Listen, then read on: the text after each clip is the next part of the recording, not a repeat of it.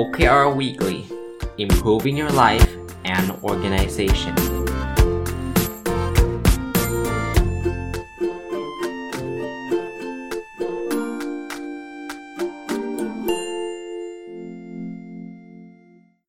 วัสดีครับ ยินดีต้อนรับเข้าสู่รายการ OKR Weekly นะครับ ก็เป็นรายการที่ผมจัดมาตั้งแต่ต้นปีนะครับ เป็นจัดทุกวันพุธนะ ยังอยู่ในช่องนพดล Story นี่แหละ แต่ว่าก็จัดแยกออกมา ชื่อรายการเป็น OKR Weekly นะครับ แล้วก็ที่มีความตั้งใจก็คืออยากให้คนรู้จัก OKR ไม่ว่าจะเป็นการพัฒนาองค์กรพัฒนาชีวิตต่างๆนะครับรายการนี้ปกติก็จะมีอยู่ 2 part นะก็คือ part ที่ผมจะเอาเรื่องราวที่เกี่ยวข้องกับ OKR ที่ใช้ในการจัดการองค์กรมาเล่าให้ท่านฟังนะครับ ย้อนย้อนหลังกลับไปฟังได้ตั้งแต่ตอนต้นปีเลยนะครับ ตั้งแต่ปีใหม่ของปี 2021 นี้ ซึ่งกำลังจะหมดปีในอีกไม่ช้านี้แล้วนะครับ แล้วก็ครึ่งหลังของรายการนี้ก็จะมาอัปเดต Personal OKR ก็คือ OKR ส่วนบุคคลของผมเอง ซึ่งก็อยากกระตุ้นว่าเออท่านท่านน่าจะสามารถทำ OKR เพื่อพัฒนาชีวิตเราได้นะ ไม่จำเป็นจะต้องทำในเรื่องของงานอย่างเดียวนะครับ ก็เรามาถึงน่าจะเป็นการรีวิวตอนจบของคอร์สที่ชื่อว่า performance management นะครับ modern performance management ซึ่งผมเรียนออนไลน์มานาน่าจะเป็นปีแล้วล่ะครับ แล้วก็เอามารีวิวสัก 3-4 ตอนได้ละนะครับ อะ มาดูกันต่อแล้วเดี๋ยวเราจะได้ไป part ที่เรามาอัปเดต personal OKR กันนะครับ part นี้เนี่ยจะเป็น part ที่เขาตั้งชื่อว่า how to deal with low performers in my team ก็แปลว่า คือคือ performance management ก็คือการบริหารจัดการ performance ของพนักงานนะ performance ก็คือผลการทำงานของพนักงานนะครับ คราวนี้ถ้าสมมุติว่าไม่ว่าจะจะจะใช้ระบบใดก็ตามเนี่ย เราพบว่าเออพนักงานเราทำงานได้ไม่ดีนะครับ ซึ่งซึ่งถ้าท่านฟังย้อนหลังเนี่ยนะ มันก็มี OKR เข้ามาเกี่ยวข้องอะไรด้วยเนี่ยเขามีสเต็ปแบบนี้ครับเขาบอกว่าอย่างแรกเนี่ยเราต้องพัฒนาก่อน ว่า พนักงานไม่ใช่พัฒนาอธิบายนะครับ อธิบายว่าพนักงานเราได้ทำอะไรไป หรือไม่ได้ทำอะไรไปนะครับ เสร็จแล้วเนี่ยให้เรา confirm หรือทำความเข้าใจให้ตรงกันว่าหน้าที่ความรับผิดชอบของบทบาทหน้าที่ที่เขาต้องทำเนี่ยคืออะไรนะครับ พอ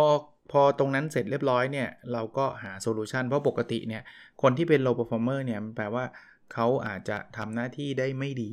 ถูกไหมไม่งั้นก็เราไม่เรียกว่าเขาทำงานไม่ดีหรอกถูกไหม ถ้าทำงานไม่ดีเนี่ยแสดงว่าเขาอาจจะทำหน้าที่ได้อาจจะไม่ครบถ้วน ซึ่งมันอาจจะเริ่มจากการที่เขาไม่เข้าใจก็ได้นะในบทบาทที่เขาควรจะต้องทำนะหรือบางทีไปทำเลยหน้าที่เลยบทบาทไปทำเรื่องอื่นที่เขาไม่ควรจะทำก็ได้ คราวนี้พอเราอธิบายว่าเขาได้ทำหรือไม่ได้ทำอะไรแล้ว เราพูดถึงอำนาจหน้าที่ความรับผิดชอบของเขาแล้วเนี่ย step ถัดไปนะครับ step ที่ 3 ก็คือให้เรามานั่งหา solution ร่วมกันนะครับว่าเราจะทำยังไงนะครับ เขาจะพัฒนาเขาจะจัดการยังไงนะครับ แล้วก็เขียนออกมาเป็น agreement เลย เป็นข้อตกลง ไม่งั้นเนี่ยพูดไปมันก็เหมือนกับพูดบ้างไม่พูด เดี๋ยวบางบางคนก็ลืมใช่ไหมพี่ไม่เคยบอกผม เฮ้ยพี่บอกนะอะไรเงี้ย เสร็จปุ๊บ จบ เราต้องมีการวางแผนว่าเราจะกลับมาอัปเดต progress ที่เหมือนกับเคยคุณเคยสัญญากันไว้ใช่ไหมว่าคุณจะทำ report ส่งตรงเวลา สุดท้ายคุณทำไหมนะครับ ถ้าเขาทำ step สุดท้ายก็คือการให้รางวัลเขานะครับว่าเฮ้ยเยี่ยมมากเลย รางวัลอาจจะเป็นเงินก็ได้ หรือไม่ใช่เงินก็ได้เป็นคำชมก็ได้ ที่เขาสามารถกลับมา get on track ก็คือกลับมาเป็นจาก low performer ใช่ไหมส่ง report มาเละเทะต่างๆเนี่ยแต่ว่าสุดท้ายเขาก็กลับมาได้ดีนะครับสิ่งหนึ่งที่องค์กรหลายองค์กรทำก็คือ PIP ก็คือ performance improvement plan มันคืออะไรฮะ มันคือ แผนที่จะทำให้เขาเนี่ยได้ได้เปลี่ยนตัวเองนะครับ ปรับปรุงตัวเองละกันจากที่เขาเป็นคนที่ทำงานได้ไม่ดีเนี่ยกลับมาดี แผนบางทีก็ส่วนใหญ่ก็เห็นนะก็อาจจะสัก 90 วัน เพราะว่าเราจะเปลี่ยนคนคนหนึ่ง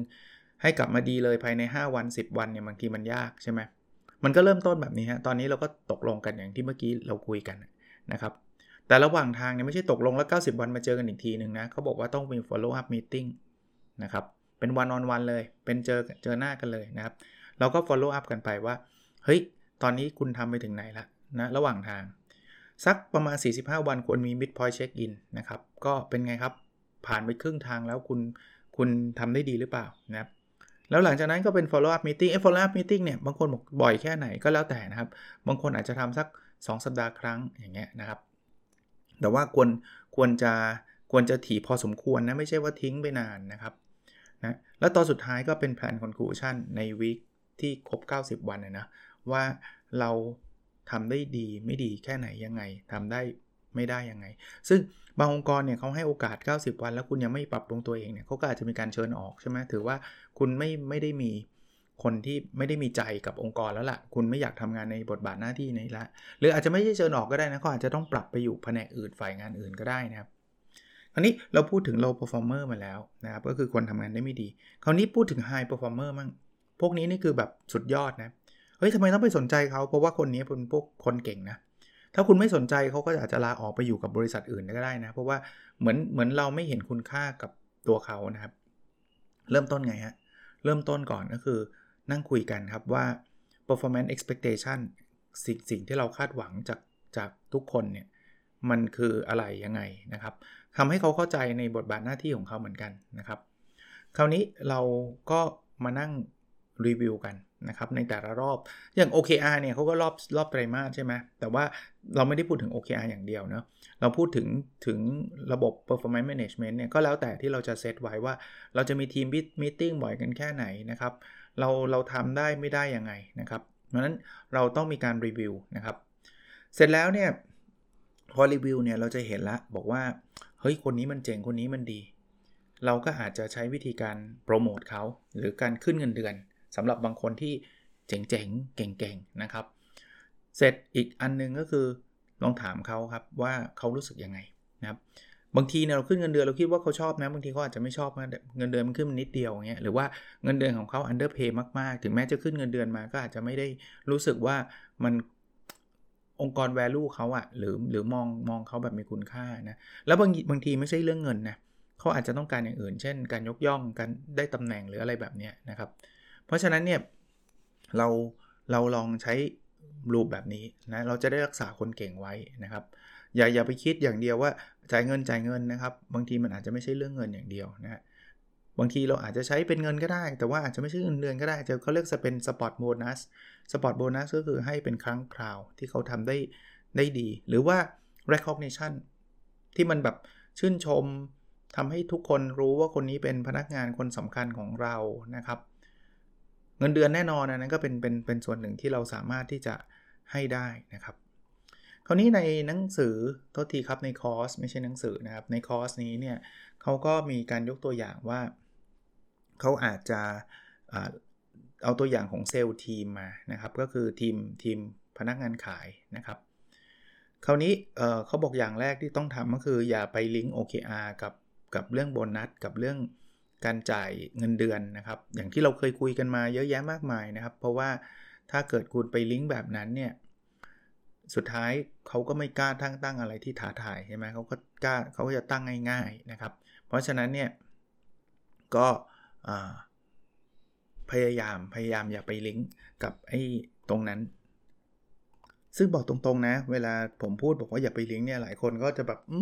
ได้เหรออาจารย์อะไรเงี้ยนะครับมันคนละเป็นคนละระบบการนี่ผมเพิ่มให้จากคอร์สนี้นะครับ คือเขาเขาบอกว่าสามารถทำได้นะครับ ที่เราจริงๆเราต้องการ OKR เนี่ยเป็นเป็นอะไรที่คนกล้าที่จะตั้งอย่างท้าทายนะครับกล้าตั้งอย่างท้าทายเพราะนั้นเนี่ยมันไม่จำเป็น แต่ไม่ได้แปลว่าเขาจะไม่ได้รับรางวัลที่เป็นเงินนะ คนละเรื่องกันนะ คุณอาจจะเซตไปเลย สมมตินะ 50%อันนี้เป็น goal หรือเป็น KPI ก็ได้นะ เป็น business success อีก 50%เป็นเรื่องของเออเป็นทีมทีม success อย่างเงี้ยนะครับ ก็คือความสำเร็จของ business ทั้งองค์กร ความสำเร็จของทีมต่างๆทำแบบนั้นก็ก็น่าจะจัดการได้นะครับคราวนี้อีกเรื่องหนึ่งนะครับที่เราควรจะต้องพิจารณา เวลาที่เรากำลังจะปรับเปลี่ยนอาจจะเรียกว่าอะไรนะครับระบบการจัดการผลการดำเนินงานของเราเนี่ยนะเราก็คงต้องพิจารณาอยู่ 5 เรื่องนะเรื่องแรกเนี่ยนะก็คือเราอย่าไปแบบต้องทำปีละครั้งอย่างเงี้ยการการพิจารณาผลการทำงานของพนักงานปีละครั้งเนี่ยล้าสมัยละ ให้เริ่มเป็น ongoing ก็คือทำเป็น continuous เลยนะแปลว่าไม่ได้ไม่ได้ว่าขึ้นเงินเดือนทุกวันนะแต่ว่าเราต้องทำอย่างต่อเนื่องตลอดทั้งปี ข้อ2เนี่ยเราจะต้อง เน้นเรื่องของความรู้ความสามารถนะครับในในการทำงานนะครับ เพราะนั้นไม่ไม่ใช่ว่าเด็กใครคนไหนชอบคนไหนก็ให้เกรดกันเยอะๆ อย่างนั้นคงไม่ work อันที่3นะครับพยายามมองให้มันกว้างกว่าการให้เป็นตัวเลขอย่างเดียว performance rating คือคืองี้ไม่ได้ห้ามนะ จะทำ performance rating ว่าคนนี้ได้ A B C D อย่างเงี้ยไม่ได้ห้าม แต่ว่าให้ให้ถามตัวเองว่ามันมีประโยชน์ตรงไหนนะครับในการให้อันนั้น ถ้าให้เพื่อ แค่ให้เฉยๆแล้วให้มั่วๆอย่างเงี้ยก็อาจจะไม่จำเป็นนะครับ4นะครับเป็นเป็นอันที่เราต้องพิจารณาก็คือ ให้เราลองดูกิจกรรมว่าที่เขาทำทำกันเนี่ยมันไปลิงก์กับ objective ของธุรกิจเรายัางไง วัตถุประสงค์ของธุรกิจเรายัางไงนะครับ แล้วอีกอันนึงนั้นที่ 5 นะครับ พยายามมองการทำงานเป็นทีมนะแล้วพยายามให้มันมีระบบ feedback ก็คือข้อมูลย้อนกลับหัวหน้าบอกลูกน้องลูกน้องบอกหัวหน้า แล้วก็ระบบการยกย่องชมชมเชยที่เราเรียกว่า recognition นะครับ ถ้าทำแบบนี้แล้วเนี่ยเราก็จะสามารถทำให้เรา เราปรับระบบการจัดการผลการดำเนินงานได้นะครับ อีกเรื่องหนึ่งก็คือเราต้องทำให้มันเป็น culture นะนะครับเพราะฉะนั้นเนี่ยจะทำให้เป็น culture คือทำยังไง เราก็ต้องเริ่มต้นถามว่าทำไมเราต้องมีสิ่งนี้ด้วยทำไมเราต้องมีระบบการ จัดการผลการดำเนินงานด้วย มันช่วยกลยุทธ์เรายัางไง มันทำให้กลยุทธ์ถูกนำไปใช้ยังไงนะครับ ถัดไปเราก็ต้องถามตัวเองบอกว่า เอ๊ะแล้วงานแต่ละงานมันทํำยังไง แล้วเราจะจะรู้ได้ไงว่าคนนี้ทำได้ดีไม่ดี ทีมนี้ทำได้ดีไม่ดีนะครับ มัน deliver อะไรนะครับ แต่ละทีมก็จะมีสิ่งที่ต้องทำแตกต่างกันนะอีกอีกคำถามหนึ่งนะครับ ก็คือต้องถามว่ากระบวนการที่ทำอยู่เนี่ยมันจะช่วยทำให้คนทำงานได้ดีขึ้นไหมบางอย่าง กระบวนการต่างๆเนี่ยมันก็แค่แบบทำไปงั้นน่ยซ้ำซ้อนหรือไม่มีความจำเป็นนะครับ ก็โดยสรุปนะเป็น key takeaway นะ คือเขาบอกว่าไอ้เราจะเปลี่ยนกระบวนการพวกนี้ได้เนี่ย มันก็ต้องทำกันทุกคนนะมันคือ joy pro joy effort ก็คือมันต้องใช้ความพยายามกันทุกคน อย่าไปโยนว่า เฮ้ย HR ทำคนเดียวไม่ใช่นะครับ จริงๆแล้ว คือใช่ครับ HR ต้องมีบทบาทสำคัญ แต่ว่าทุกคนต้องร่วมมือกันทำมันเป็น change management activity นะ เออเป็นไปได้ลองทำเวิร์กช็อปกันนะครับลองพูดคุยกับพนักงานหรือว่าผู้มีส่วนได้ส่วนเสียอื่นๆนะจะได้เข้าใจว่า culture ของเราเป็นยังไง เราต้องการสื่อสารอะไรออกไปนะมันเหมือนใครใครอ่านหนังสือชื่อเอ่อ no rules rules ของ Netflix เนี่ยเขาเขาจะชัดเจนในเรื่องของ culture ของเขานะครับอีกอันนึงนะครับคือ top management ต้อง buy in อะคือคุณจะไปเซตเขาจง culture อะไรก็ตามที่ผมพูดมาทั้งคอร์สเนี่ยถ้าเกิดเบอร์หนึ่งไม่เข้าใจนะ มันก็จะเจ๊งอะ่ะมันก็เปลี่ยนแปลงไม่ได้นะเบอร์หนึ่งก็แล้วทีมผู้บริหารระดับสูงนะ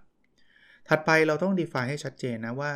ในบริษัทเราต้องการอะไร performance ที่เราพูดถึงมันหมายถึงอะไรนะครับ แล้วจะทำยังไงให้พนักงานทำสิ่งนั้นให้มันสำเร็จนะครับ แล้วพยายามนะครับ ลองหาวิธีการในการปรับแล้วก็เปลี่ยนระบบ ไม่ว่าจะเป็นระบบการประเมิน ระบบการจ่ายผลตอบแทน ระบบการจัดการผลการดำเนินงานต่างๆนะครับ แล้วเราจะได้ได้มองเห็นภาพรวมพร้อม ๆ กัน แล้วระบบพวกนี้เนี่ยมันก็จะต้องสอดคล้องเชื่อมโยงกันนะครับอ่ามาถึงช่วงท้ายนะเขาก็บอกว่ามันมี success factor ถ้าคุณจะทำระบบนี้ให้มันสำเร็จเนี่ยนะครับ ให้มองมองดูทั้ง 8 เรื่องอย่างนี้นะ อันแรกเนี่ย แต่ละบริษัทเนี่ยมันไม่เหมือนกัน เพราะฉะนั้นมันไม่ใช่ one size fit all นะครับก็บอก one size fit one บริษัทแต่ละบริษัทต้องหาสิ่งที่เหมาะสมกับตัวเอง ผมผมพูดอย่างนี้ผมผมเลยไปถึง OKR ด้วยก็ได้นะครับ อย่างใน OKR เองเนี่ยผมก็พูดอยู่เสมอว่ามันไม่มี OKR แบบลอกมาได้หรอกนะ Google ใช้แบบนี้ฉันลอกแบบ Google เลยเนี่ยมันอาจจะไม่ work ก็ได้นะ เพราะว่า Google มัน work แต่เราอาจจะไม่ได้เป็น Google ไงไม่ใช่อาจจะเราไม่ได้เป็น Google นะเพราะนั้น tailor-made นะครับอันแรก อันที่2นะครับให้เราสร้าง culture ที่มันเหมาะสมกับบริษัทเรานะครับ performance culture เขาใช้คำนี้นะที่เมื่อกี้เราพูดกัน อันที่3นะในองค์กรจะต้องมี value ที่ชัดเจนว่าเราเราเน้นเรื่องไหน เราเน้น innovation เราเน้น friendly friendliness เราเน้นอะไรสักอย่างหนึ่งต้องชัดเจน อันที่4เนาะให้มันง่ายครับ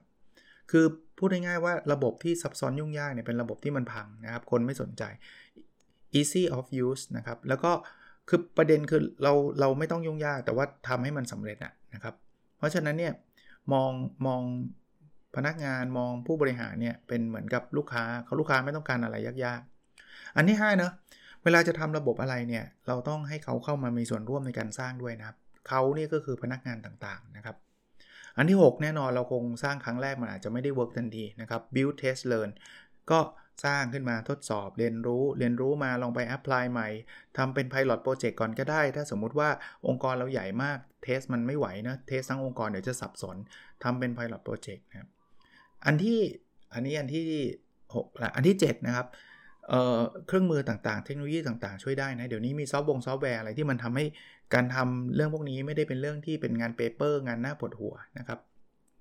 อีกอันนึงอันที่ 8 นะครับ ถ้าข้อมูลมันมีเยอะเนี่ยเราใช้ Big Data หรือพวก Analytic ต่างๆ Predictive Analytic ต่างๆ มาช่วยกันวิเคราะห์นะ บางทีเราเจอแบบ Insight ดีๆ เยอะแยะมากมายที่จะทำให้เราสามารถไปไปถึงเป้าหมายได้อย่างรวดเร็วนะครับ ในท้ายคอร์สนี้เขาก็พูดถึงวิธีการออกแบบนะเขาก็เริ่มต้นจากที่บอกนะครับทำเวิร์กช็อปนะครับ เพื่อที่จะกำหนดว่า บริษัทเราเนี่ยควรมี culture แบบไหน มี performance culture แบบไหนนะครับ คือบางคนอาจจะบอกว่า โอ้โห บางทีมันใช้เวลานานนะ แต่สำหรับผมนะ ผมผมคิดว่ามันคุ้มนะ คือถ้าถ้ามันยกเว้นว่ามันนานเวอร์บางอลังการเนี่ยนะครับ ผมว่ามันถ้ามันไม่นานมากเนี่ยลองทำเถอะนะครับ คือสุดท้ายเนี่ยเราเราถามคำถามแบบนี้เนาะคำถามว่าเราจะประเมินพนักงานยังไงนะครับ เราถามว่าเราจะทำให้พนักงานเราเนี่ยมี commitment มากขึ้นได้ยังไง เราถามว่าเ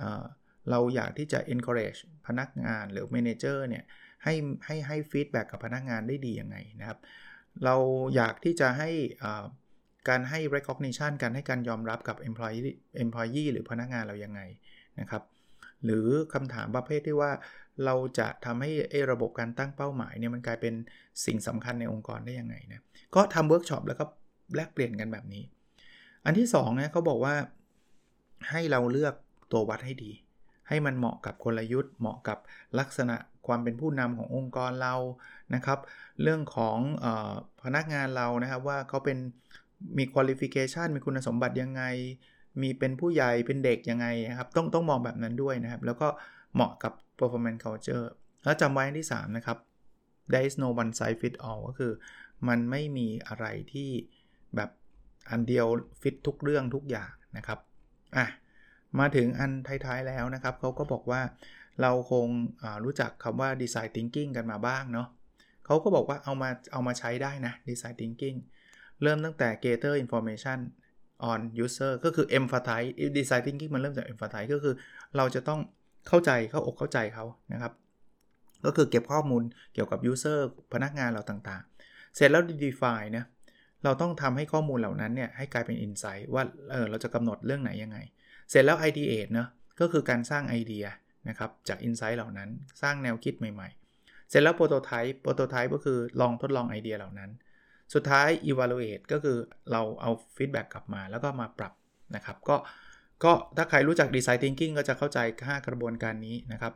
การที่เราทำไอ้เรื่องพวกนี้มันก็เป็นการการทดลองเหมือนกันนะครับใน 5 กระบวนการนะครับ สุดท้ายของสุดท้ายอีกทีเนี่ยก็ต้องบอกว่ามันเป็นเหมือน agile approach นะทุกอย่างเนี่ยมันก็เป็นเรื่องใหม่ แต่ว่า agile เนี่ยมันไม่ใช่ว่าต้องรอให้แบบทุกอย่างพร้อมมูลทุกอย่าง มันไม่ใช่ waterfall อะคือทำโปรดักก็ต้องให้ดีที่สุด แล้วก็ค่อยไปไปไปใช้ เราเริ่มทำเลยฮะทำให้เร็วนะทดสอบทดลอง ถ้าไม่ work กลับมาทำใหม่กลับมาเปลี่ยนใหม่นะครับ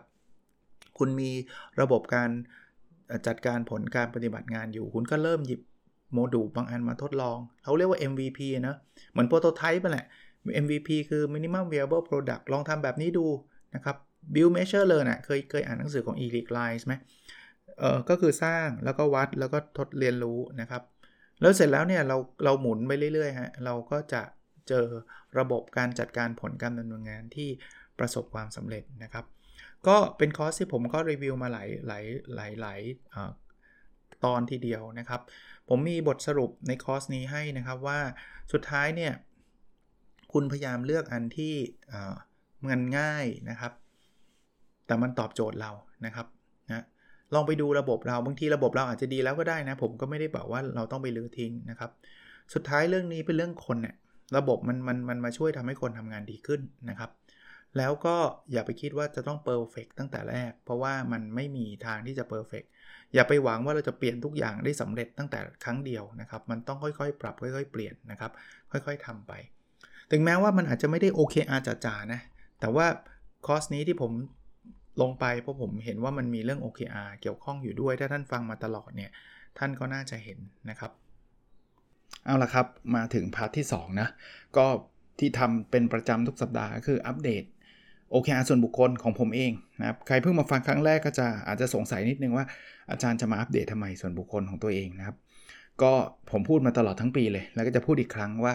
ผมแค่อยากกระตุ้นให้ท่านทำแล้วจริง ๆ ช่วงปีใหม่เนี่ยจะเป็นช่วงที่เหมาะสมมากๆเลยเนะเพราะส่วนใหญ่เราชอบตั้งเป้ากันเป็นใกล้ๆสิ้นปีจะเริ่มปีใหม่เราจะตั้งเป้ากันนะเออพูดถึงตรงนี้เนี่ยนิดนึงฮะวันนี้ที่ผมอัดเนี่ยเดี๋ยวอีกประมาณชั่วโมงหนึ่งเนี่ย ผมก็จะจัดไอ้คอร์สออนไลน์อันหนึ่งซึ่งซึ่งที่มาเล่าเนี่ยไม่มีอะไรครับ มันต้องจบไปแล้วนะเพราะท่านฟังท่านท่านฟังอยู่เนี่ยแปลว่าคอร์สนี้จบไปแล้วนะครับ ก็ประกาศอยู่ในใน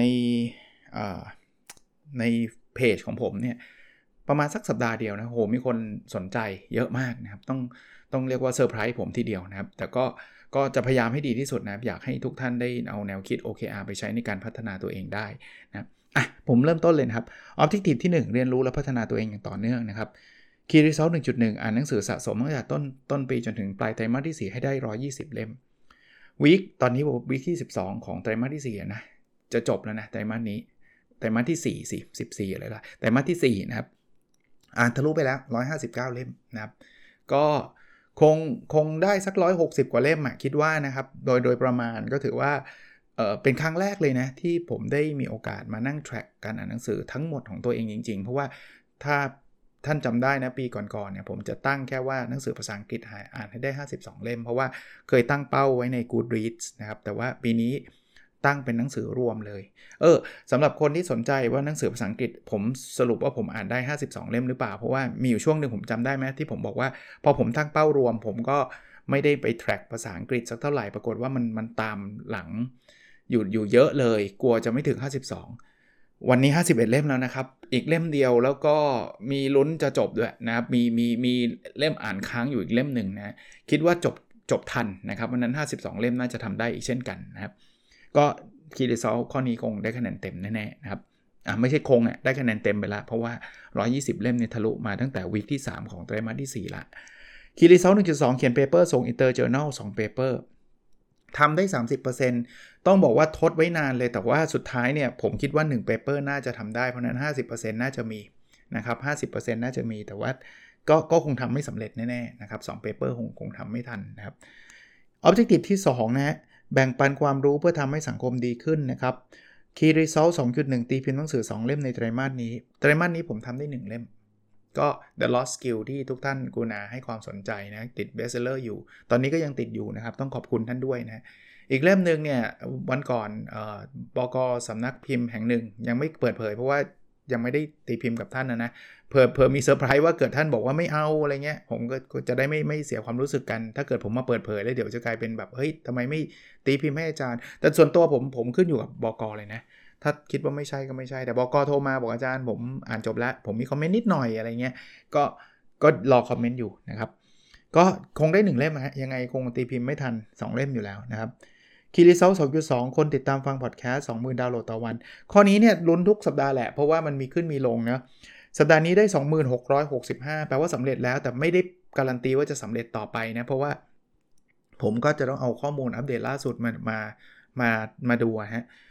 วิกที่ผ่านมามา25,000นะ week นั้นมีตอนที่คนฮิตเราฟังอยู่เยอะนะ week นี้เหลือ 20,000 ก็สูสีสูสีสนุกดีนะครับ Key Result 2.3มีองค์กรใช้ OKR เพิ่มขึ้นในไตรมาสนี้อีก 6 องค์กร เออสองค์กรมานานมีอีกองค์กรหนึ่งคอนเฟิร์มมาแล้วก็เหลือเป็น 5 องค์กรแล้วนะครับ ก็คิดว่าจะปิดแล้วล่ะนะครับ เพราะว่า 5 ก็ถือว่าเต็มเหยียดแล้วนะแล้วก็จริง ๆ ผมเริ่มสตาร์ทครั้งที่ 1 ไปแล้วด้วยนะครับสำหรับไอ้ consulting project ของผมที่ผมรับไม่เกิน 6 องค์กรเนี่ยนะครับก็ก็อยู่ที่ 5 เนี่ยแหละครับนะ Objective ที่ 3 มีสุขภาพกายและสุขภาพจิตที่ดีนะครับ Key Result 3.1วิ่งสะสมให้ได้ 1,000 กิโลเมตร ตอนนี้วิ่งไปได้5เอ่อ926.5เหลือประมาณ 60 เอ้ย ไม่ใช่สิ 73.5 นะ 73.5 กับอีกประมาณ 10 วันคงยากแล้วล่ะนะครับคงยากแล้วล่ะ เพราะว่าผมวิ่งเต็มที่ก็วันละ 5 กิโล ยกเว้นว่าจะขึ้นขึ้นมาวิ่งวันละ 10 โลอะไรเงี้ยนะแต่ว่าคงไม่ครับผมคงวิ่งตามตามที่ผมอยากวิ่งนะครับคงคงไม่ได้แบบถึงขนาดที่ว่าฉันต้องเอาให้ได้อะไรเงี้ยนะครับก็ก็จะพยายามนะพยายามวิ่งต่อไปนะครับ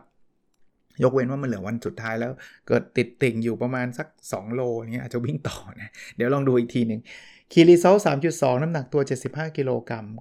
ก็ยังอยู่ค้างอยู่ 78.9 นะ สัปดาห์ที่แล้วก็ 78.9 นะ คือช่วงปีใหม่นี่ยอมรับเลยนะ ว่ากินเละเทะนิดนึง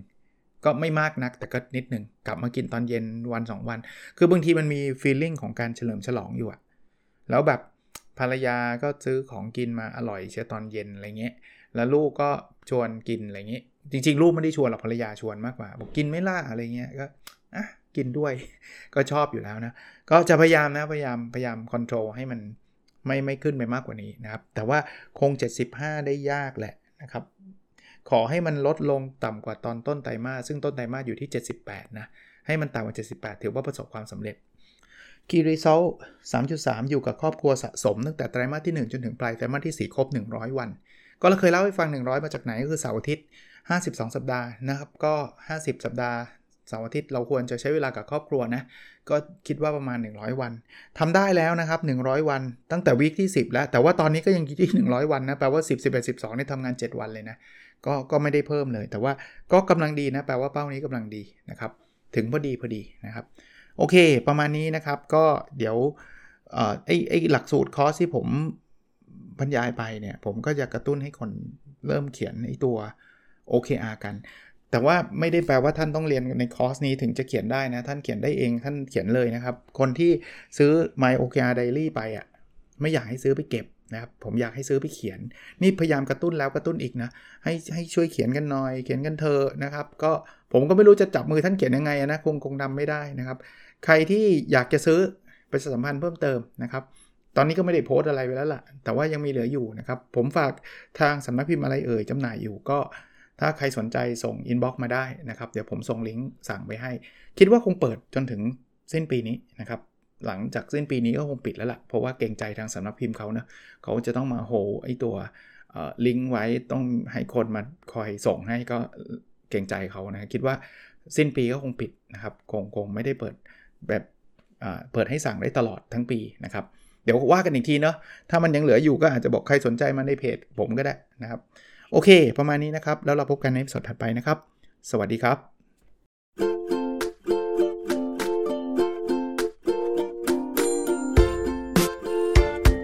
The OKR Weekly Improving Your Life and Organization